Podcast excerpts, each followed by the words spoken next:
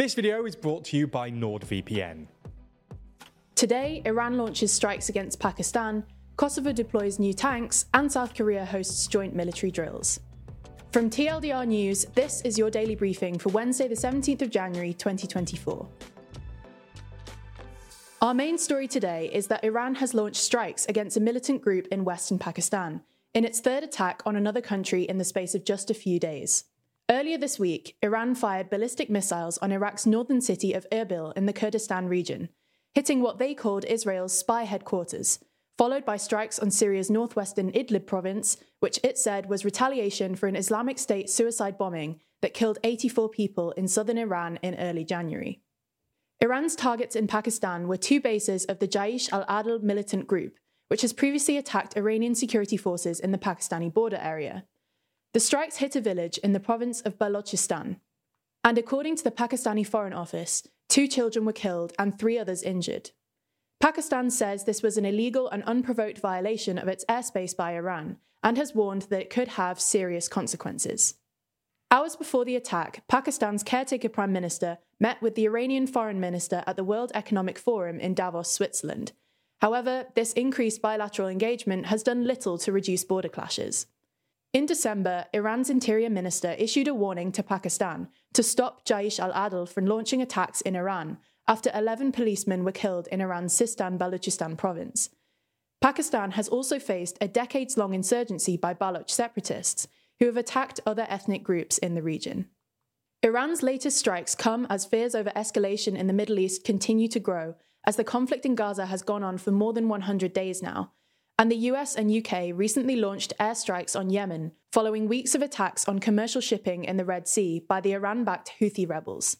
For months, Iran has indicated it does not want to become directly involved in a wider conflict with the US or Israel, but it has continued supporting its proxies in the axis of resistance, including Hezbollah and Hamas, as they have led attacks responding to Israel's ongoing offensive in Gaza.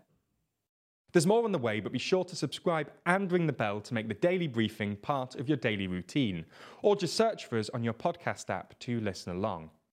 In the Balkans, Kosovo, fearing a Serbian invasion, will deploy new American anti tank weapons. Last week, at Kosovo's request, the US State Department approved a $75 million program. It includes the purchase of arms systems, Javelin anti tank missiles, and training for the Kosovo security forces. Kosovo's acquisition of these weapons comes four months after the bloodiest clash in the country in almost two decades. In September, a standoff involving 30 armed Serb gunmen and Kosovar Albanian police left four people dead. It raised serious security concerns in Kosovo, as authorities began to question how the gunmen so easily secured armed vehicles. Tensions are brewing between the two countries, with increased Serbian military personnel on the border, and all efforts to reach some kind of peace agreement have failed. Last December, Kosovo decided to add another 40 million euros to its defence budget.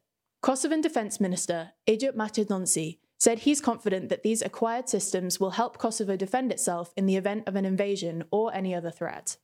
The President of Serbia, Aleksandar Vucic, has expressed his disappointment to the US ambassador to Serbia, but he's also maintained that Serbia will still work towards preserving Serbian American relations.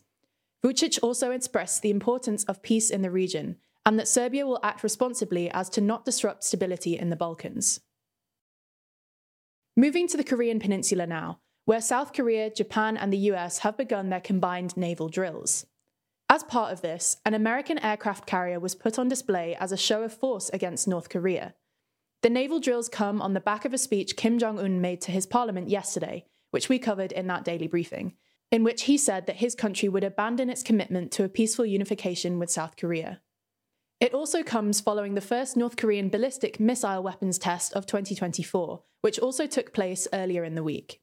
In addition to the joint military drills, South Korean nuclear envoy Kim Gun is scheduled to meet with his Japanese counterpart prior to a trilateral meeting with Joe Biden's special representative for North Korea, in order to coordinate the response from the three countries to the recent hostile actions of Kim Jong un. Moving back here to the UK now, where Rishi Sunak is in the middle of fighting for his premiership. Early last year, Sunak stated his premiership on what he termed his five priorities. While many of these were related to the economy, one was to stop the small boats. As part of this, the Prime Minister pushed ahead with a Johnson era plan to send asylum seekers that cross the channel to Rwanda.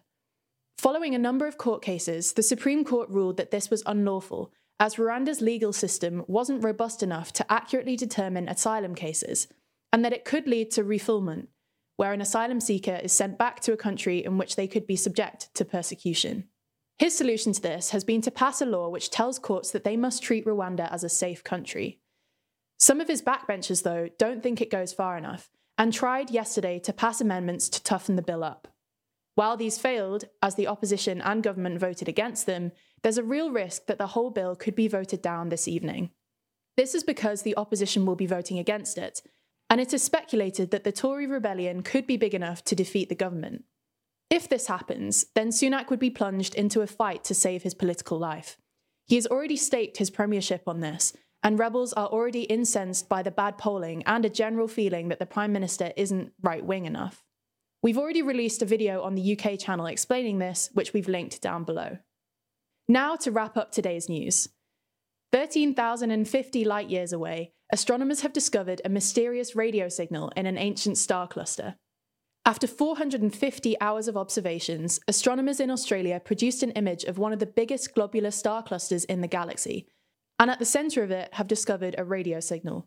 One of the possible causes for the signal could be a black hole in the cluster. If proven true, this would be a huge scientific discovery. Whatever the future may hold, it will always be important to keep yourself safe online. Fortunately, when it comes to your digital safety, NordVPN has your back.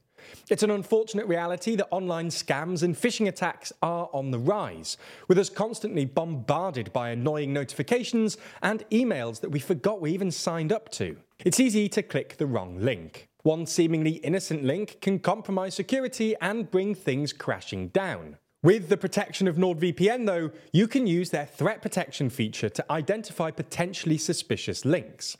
Even if you reached a suspicious website, NordVPN's data encryption tools would protect you and your data against a number of other attacks, such as malicious man in the middle breaches.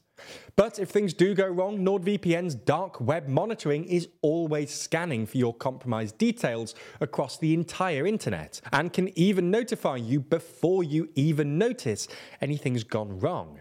So, if you want to securely connect to that free Wi Fi at your local coffee shop without worrying about someone trying to take a peek at your personal data, you can sign up for a two year plan with a massive discount and four months free at nordvpn.com forward slash TLDR. We've been told that sometimes our viewers just open a new tab and type in the URL themselves. And while we're certainly glad that you're using the service, you only get the discount and support the channel through that link. So if you wish to get the discount and support independent journalism further, make sure you sign up using our link. That's nordvpn.com forward slash TLDR. Thanks for your support.